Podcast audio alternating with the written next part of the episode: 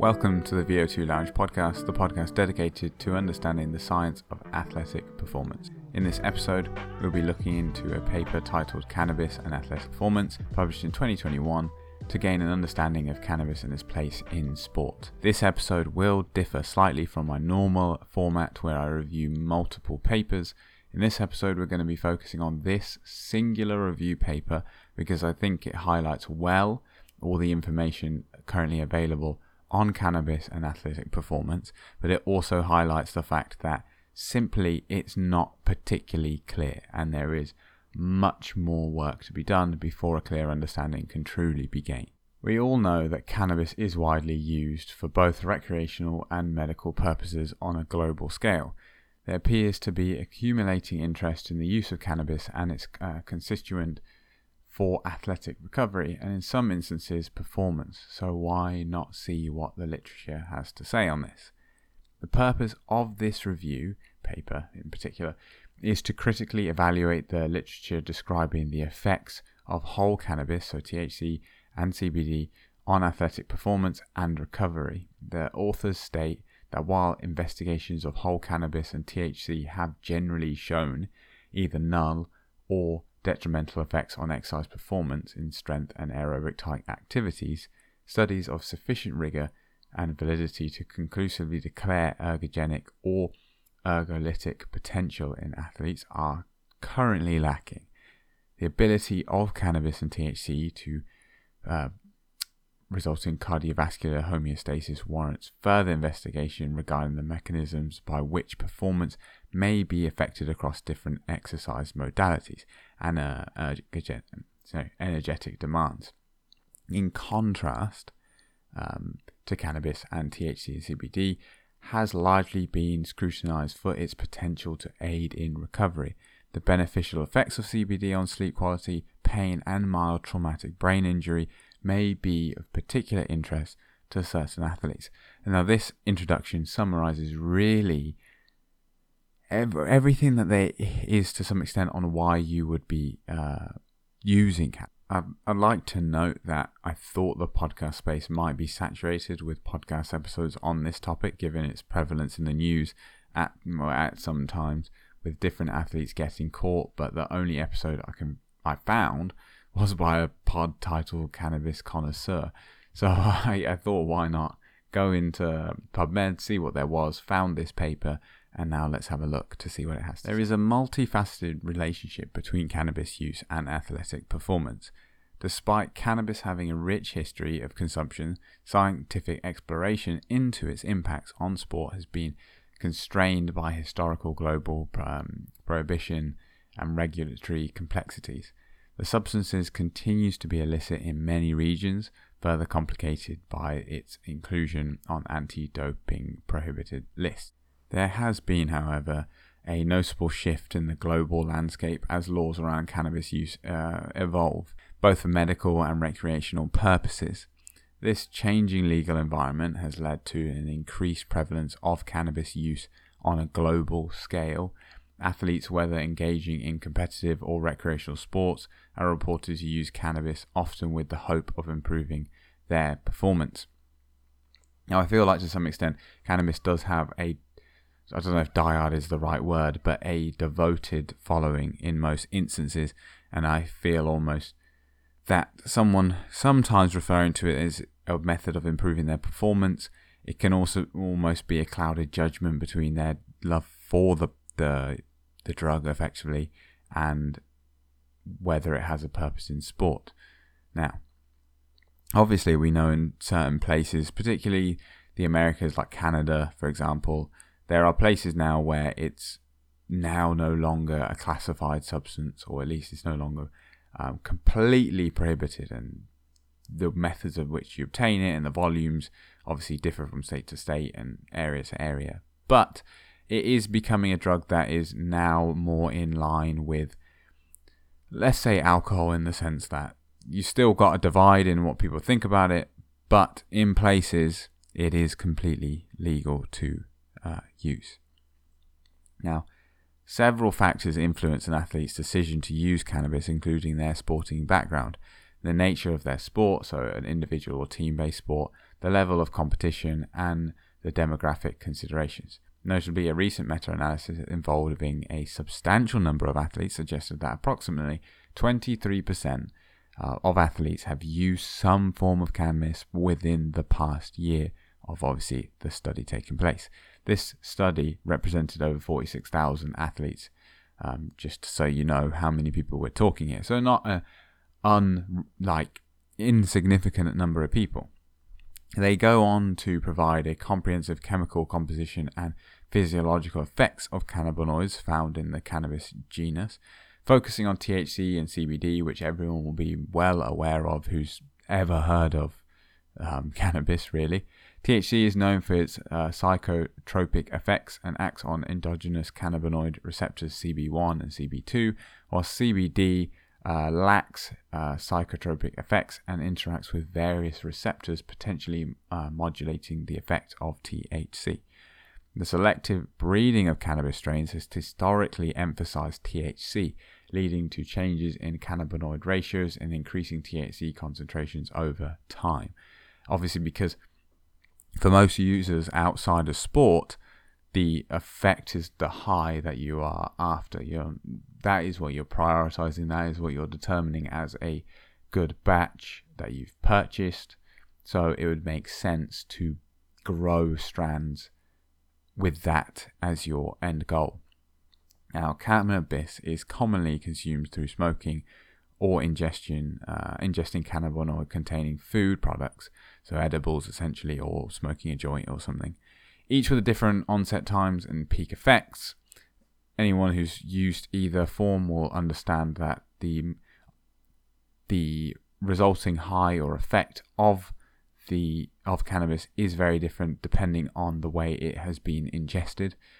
This, I think, is important note that we'll come back to later in the episode, but has been one of my points against using it, at least in um, its burn and smoke form, uh, or at least burnt and smoke form. As surely inhaling smoke of any description is going to be detrimental to ventilatory capacity, and especially when we're talking endurance sports, maybe if you're doing a uh, purely strength like Olympic Olympic weightlifting, then maybe the detriment to uh, lung function is not an issue for you.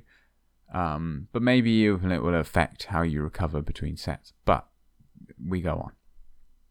Now the pharmacological, uh, the pharmacology, sorry, of THC and CBD varies based on the contextual factors influencing bioavailability uh, and elimination rates. Athletes specifically uh, seeking the muscle relaxing effects often use cannabinoids, including isolated CBD, with reported benefits such as improving sleep, exercise recovery, pain management, um, anxiety reduction, mood enhancement, and concussion recovery. Which obviously, in the current state of, for example, rugby union and the NFL and contact sports in general, with concussions being such a big thing at the moment, I am interested to see going forward whether more studies start coming out on these isolated CBD, possibly even just like gummies, for example, whether these become more uh, widely used and widely spoken about and widely researched, especially because I suppose the stigma specifically with a CBD isolate is much lower than a like piece of cannabis in general. Like trying to get that over the funding line and giving rationale for the need for the research. Now, despite widespread use, there's no clear consensus on the effect of cannabis in affecting, uh, in affecting athletic performance and recovery. The World Anti Doping Agency, or WADA, prohibits cannabis except CBD during in competition phases due to perceived potential performance enhancements, health risks, and violation of the spirit of sport. While options on cannabis impact on sports performance differ, there's evidence suggesting potential cardiovascular, respiratory, and cognitive effects. The passage emphasizes the need for evidence based on decision making, noting the security of trials specifically examining cannabis, THC, and CBD effects on exercise performance and recovery outcomes. Now, considerations for potential adverse health effects such as serious cardiovascular events are discussed, particularly regarding to THC's impact on motor control and decision making. The review primarily focuses on the psychological effects of cannabis, THC, and CBD in the context of sports performance, with CBD discussed independently due to its distinct physiological and psychological effects. The passage underlines the importance for further research to advance um, empirical understanding of the realm of sports performance. Now, I think really as we go through this, it will become more clear that it doesn't look like there's any real evidence or real belief really that it's performance ha- enhancing in the way that say for example caffeine is performance enhancing where you would take some CBD or THC before an event and the resulting effect would be an improved performance it looks to be primarily in the recovery uh, like portion of performance enhancement in allowing for better recovery and resulting in a greater training volume, resulting in a greater training adaptation, and resulting in a greater performance overall. Now let's move on to the juicy bit being what are the effects on exercise performance. Now, the paper highlights the historical inconsistencies and limited empirical data regarding the effects of cannabis use, particularly focusing on the active compound delta 9 trihydrocannabinol THC basically. I thought I'd throw that in once just so people had heard it. Um, and so if they ever hear it again, not thrown up as much. But my pronunciation is so abysmal that let's just stick to THC. Now, on human exercise performance specifically. Now, despite existing literature and reviews on the subject, varying conclusions have been drawn, ranging from presuming no benefit to suggesting potential advantages, all the way to um, suggesting that there is a performance reducing effect of using cannabis. Now, the severe lack of relevant new data in the past few decades, so this is from 2021 specifically, and the reliance on studies published 35 45 years ago contribute to the challenges in drawing definitive conclusions. Now, this is what I really found when I was trying to put something together because I was a bit interested, saw some pe- athletes got popped. I wanted to know whether there's anything around this. I'd also, some years ago now, but there were various athletes formulating, I say formulating, releasing supplements, specifically CBD um, supplements and suggesting this was the next frontier. And at that time, I couldn't find anything. Still, couldn't find much recent information. And then this one just popped up in like as a review study, and so I thought I'd give it a go, have a little read through, and it seemed to be the most conclusive and in line with what I was finding myself. Now. Um, changes in THC dosage, consumption methods, and rec- uh, recognition that timing of intake may influence physiological responses are important considerations. Um, they underline really the need for critical review of existing work, recognition of acknowledged gaps, uh, recognition of the knowledge gaps to gain a more specific understanding of the impact of cannabis and THC on human performance, in comparing empirical data on cannabis and THC with that of other performance related drugs and supplements, the evidence is notably sparse. The passage notes key factors that limit the meaningful extrapolation of findings to the current day, such as substantial increases in THC dosage over time, changes in consumption methods, and advancements in quantification of performance as physical work output. They identified 10 studies on the effects of cannabis on human performance, with four being cross sectional studies comparing long term cannabis use to non users, and six involving uh, administration of cannabis or THC before exercise. It points out that half of these experimental studies involved individuals with um, identified coronary artery disease or chronic obstructive uh, pulmonary disease, uh, raising questions about the generalizability of their findings to be uh, the to the broader population. As it suggests, they split the data into effects on three categories of people: chronic cannabis users, diseased individuals, and healthy individuals. I imagine most people listening to this are in the healthy category, but we'll still run through their findings on all three because I think it's important just to get the holistic view. Now, when I actually came across this bit in the paper, it did make me chuckle a little bit because they refer to as chronic cannabis users, and uh, people refer to cannabis as the chronic. Um, so titling the season "Chronic Users" was a bit funny or amusing, but anyway. Now, the authors address the value of exploring whether individuals who habitually use cannabis exhibit differences in exercise performance compared to non users. Cross sectional investigations comparing cannabis users to non users provides insight into potential uh, persistent performance effects with long term use. However, the passage acknowledges that the limitations of such research designs, emphasizing that while uh, they eliminated logistical challenges associated with a longitudinal administration of dose cannabis, they do not establish cause and effect relationships and are sub- susceptible to potential bias, of course.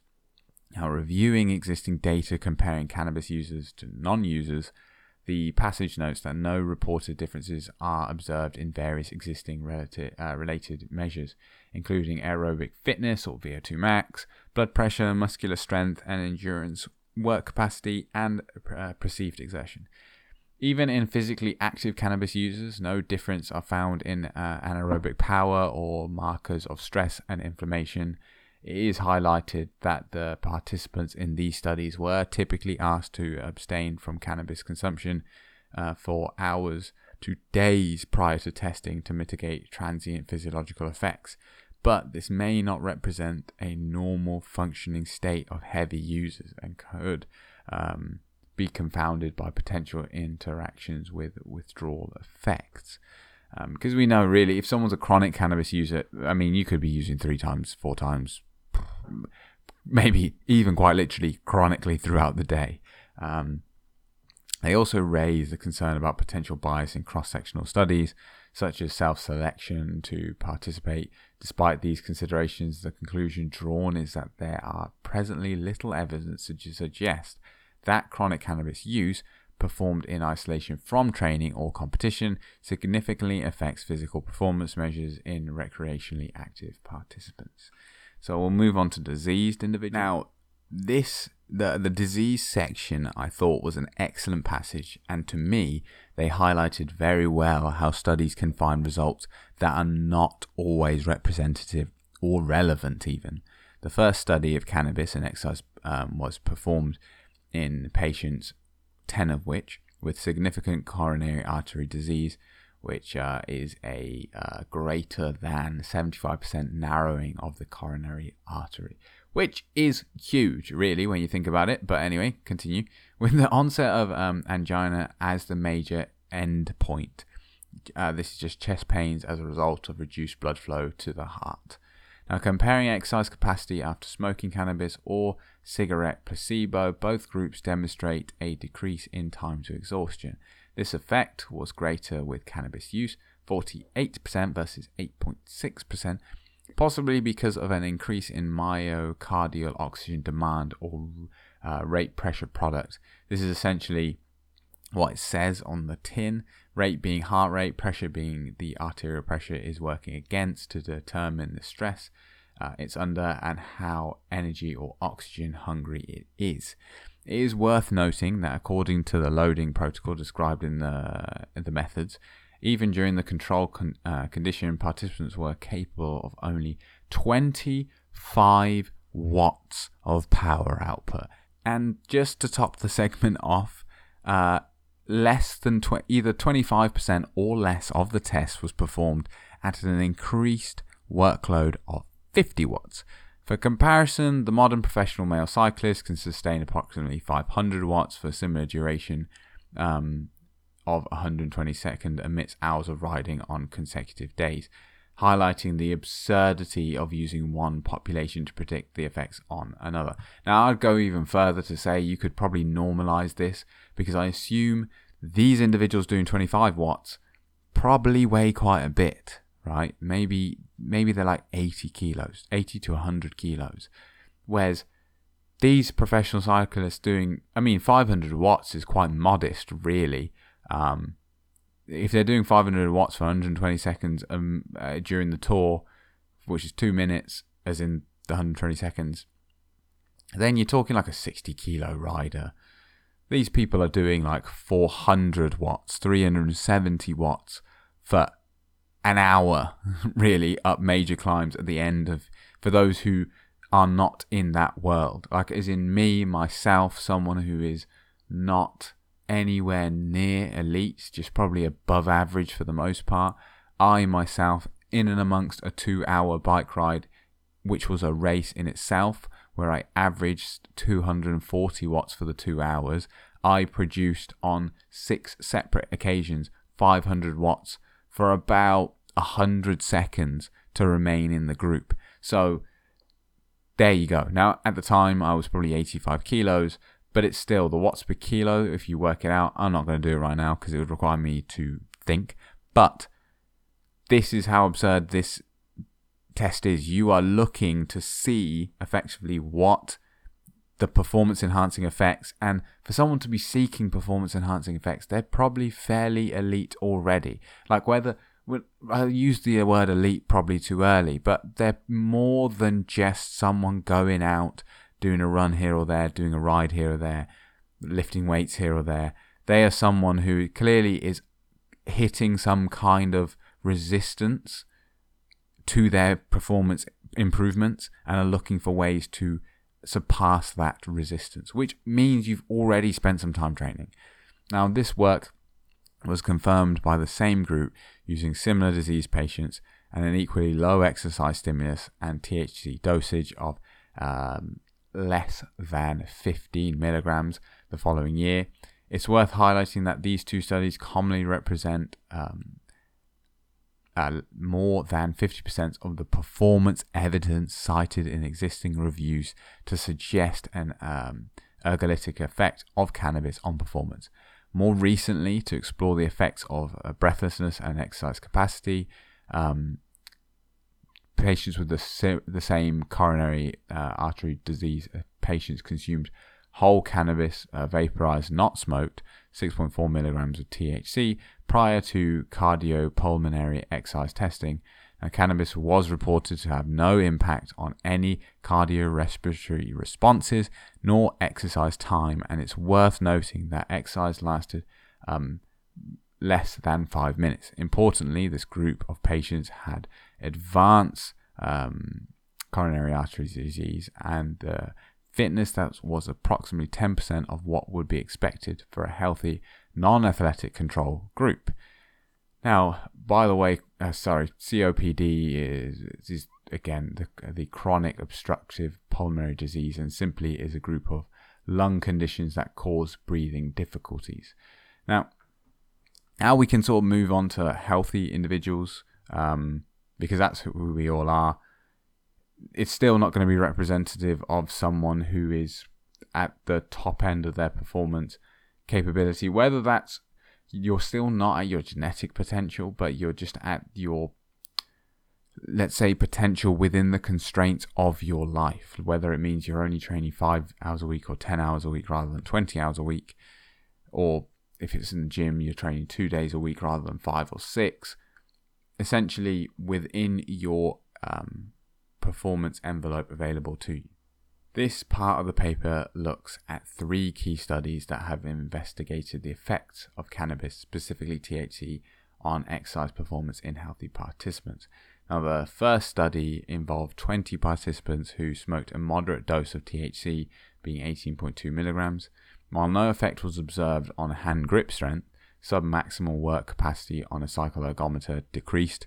However, the decrease in work capacity was insep- um, inseparable from an increase in submaximal uh, heart rate, so they just weren't separable. The study used the PWC 170 test, a submaximal test leading to the passage to caution against interpreting the results as evidence on an ergolytic effect. Um, the effects of cannabis consumption are not necessarily indicative of reduced um, performance. Sorry, the specifically this effect on heart rate um, when are not necessarily indicative of reduced performance. Now, another study um, involved individuals uh, habituated to cannabis use, performing submaximal uh, exercise at 40 to 50% of VO2 max. So, kind of that zone 2 area. While a sustained uh, uh, cardiac response was reported, no true measures of maximal exercise performance were recorded. The, extrapol- sorry, the extrapolation of submaximal effects to exercise performance competitive situation is deemed uh, problematic and the authors themselves concluded that the significance of their observations are not established. The final study examined healthy participants uh, exercising to maximal capacity after consuming cannabis, uh, 1.7% THC. At maximal exercise, no differences were found in heart rate, ventilation, oxygen consumption, or volume of exhaled carbon dioxide. However, cannabis exposure decreased time to exhaustion though the particular significance of this finding is questioned, as the difference represented, represented an average of a single one minute stage or about 16 watts. The methodological ambiguity and uh, debatable practical validity of the findings indicate a need for further research in this area. Essentially, where we are left at this point is that there are no real high quality studies performed on even moderately trained individuals to know what the effects of cannabis use uh, in athletes through various mediums is. I suppose what we would be interesting to know if individuals who are able to hold at least 3 watts per kilo for 30 minutes, what the use of cannabis does to their performance, including different mediums such as smoking to use of herbal vaporizers, edibles, and any other con- concentrated oral options. Whether you could do that in use and then also see what the recovery effects are. Because at this point, um, that's that's all the kind of hope there is for this. These studies suggesting any direct performance enhancing effects um, aren't aren't there. They're just simply not there. Moving on, we reach the point of interest and really what I think elite athletes will be using this for. Because the question is, why are they using it?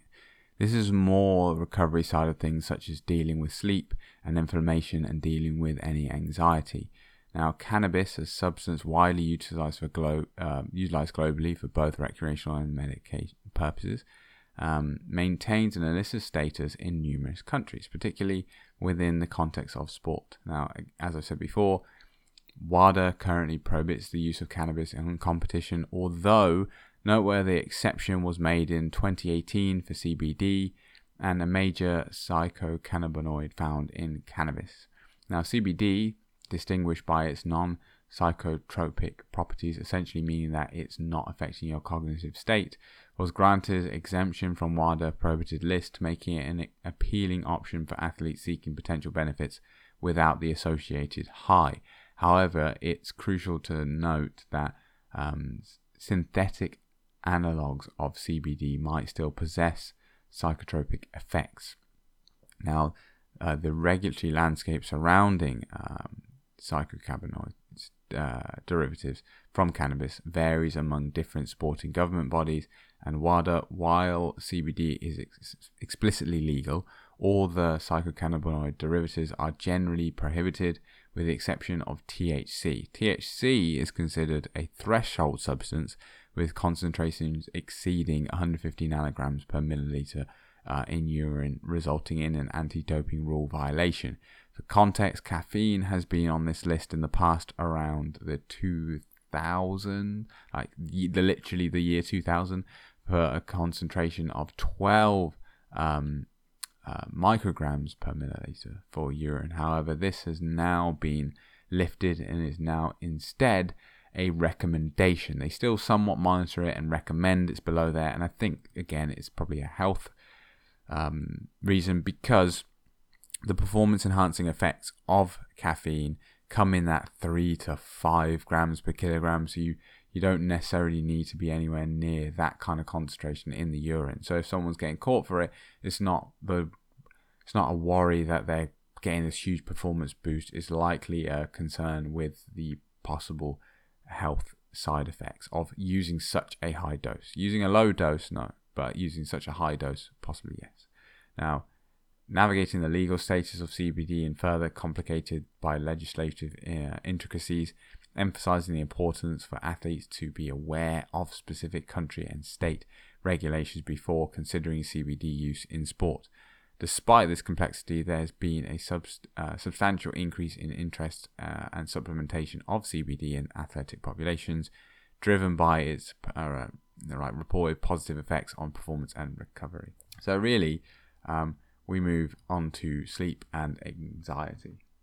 Uh, adequate sleep is widely recognized as a crucial component of the recovery process for athletes, as highlighted in various reviews.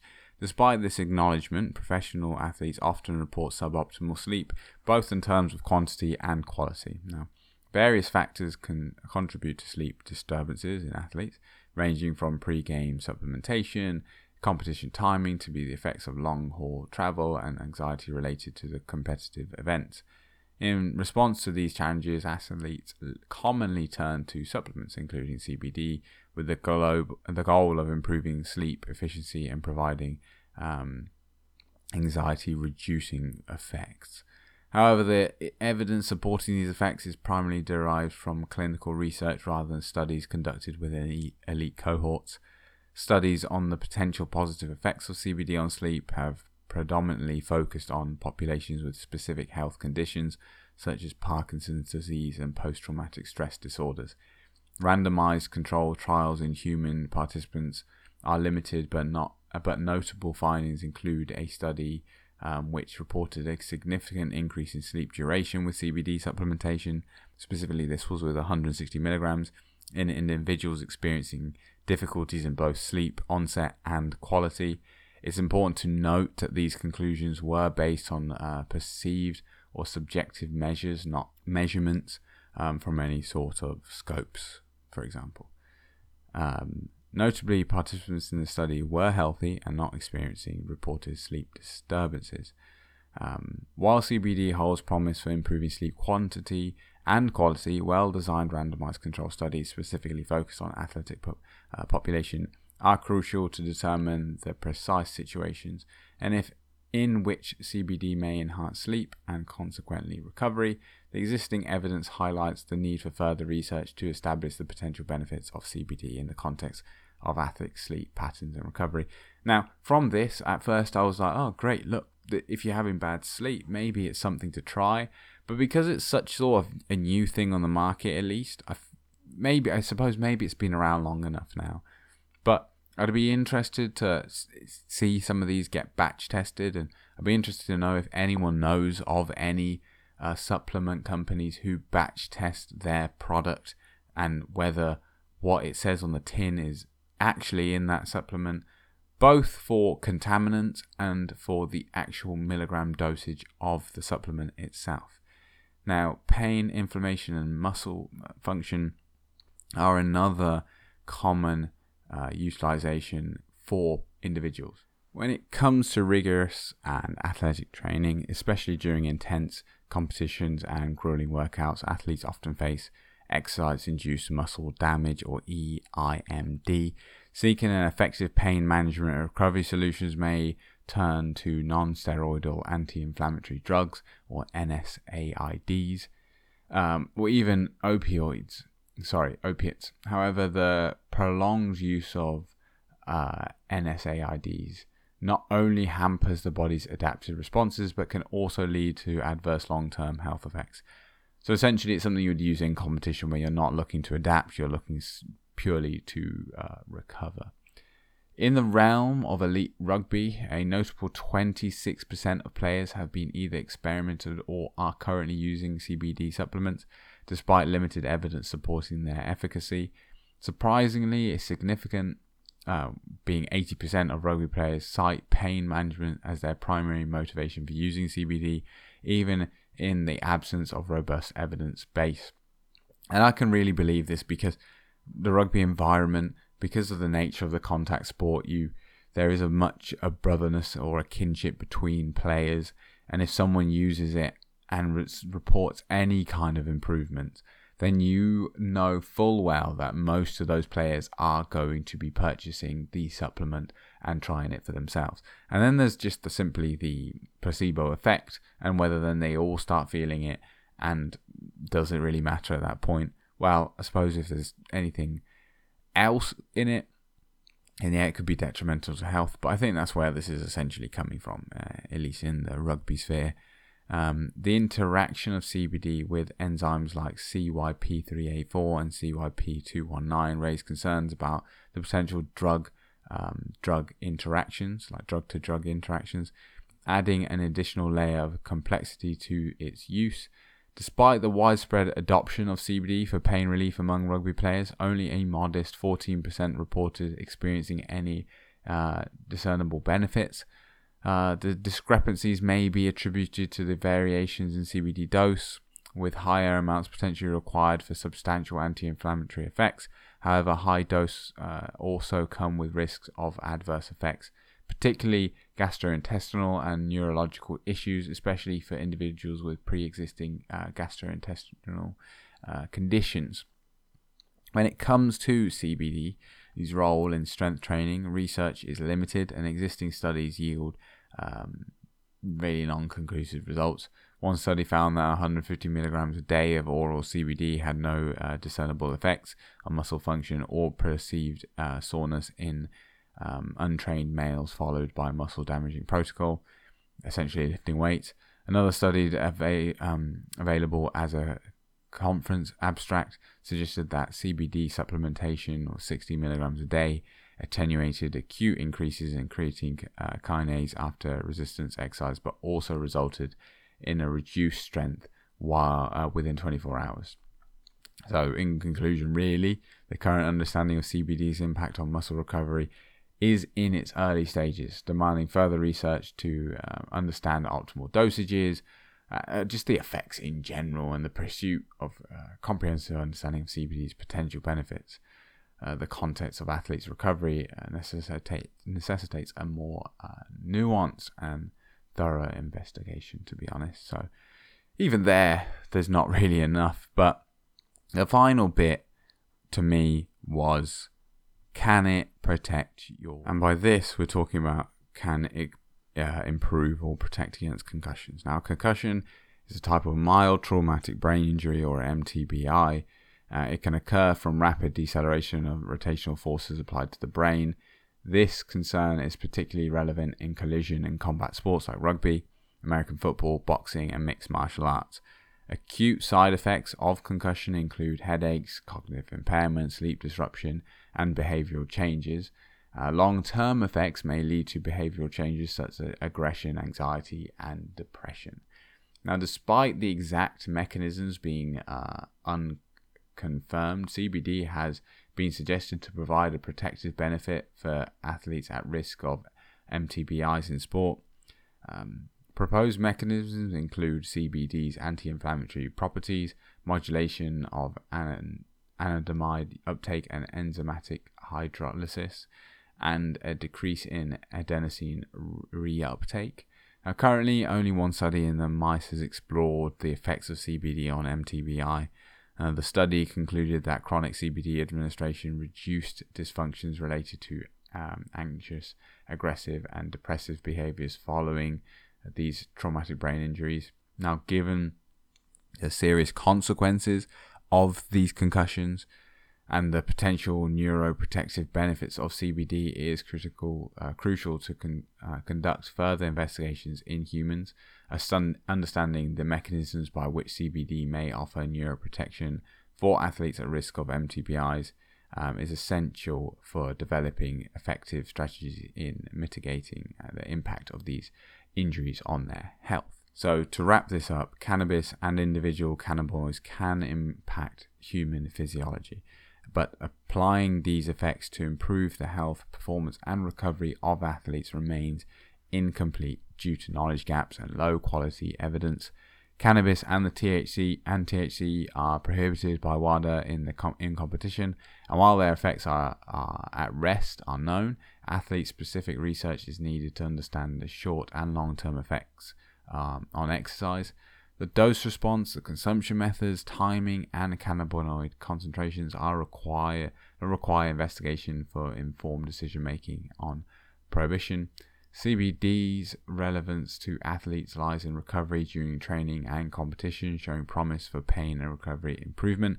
Although evidence is limited, athletes must navigate local regulations and potential contamination uh, issues to avoid doping violations when using CBD. Essentially, my take on it is the evidence isn't there enough to with any supplement comes the risk of getting caught for a banned substance that's within the supplement for through no fault of your own. Um, there's some complexities about where you live. There's some complexities around when you're allowed to use the substance. So for me personally, I it's not something I'm going to add into my supplement supplement routine to improve performance eh, at all, really. So I think that's. What but what's your take on this? Do you think this is steady away from using it, given enough reason to attempt it? Are you a non-elite and therefore not worried about getting caught for anti-doping and just want something that may improve your just overall performance and recovery? Let me know by either emailing the VO2 Lounge or joining the Discord server and putting comments in relation to this episode. For more content like this, explore my previous episodes and consider following, rating, and sharing the podcast. Share your thoughts or suggest future topics at the VO2 Lounge at gmail.com or in the VO2 Lounge Discord server. Links all down below. Thank you for tuning in, and until next time, it's goodbye.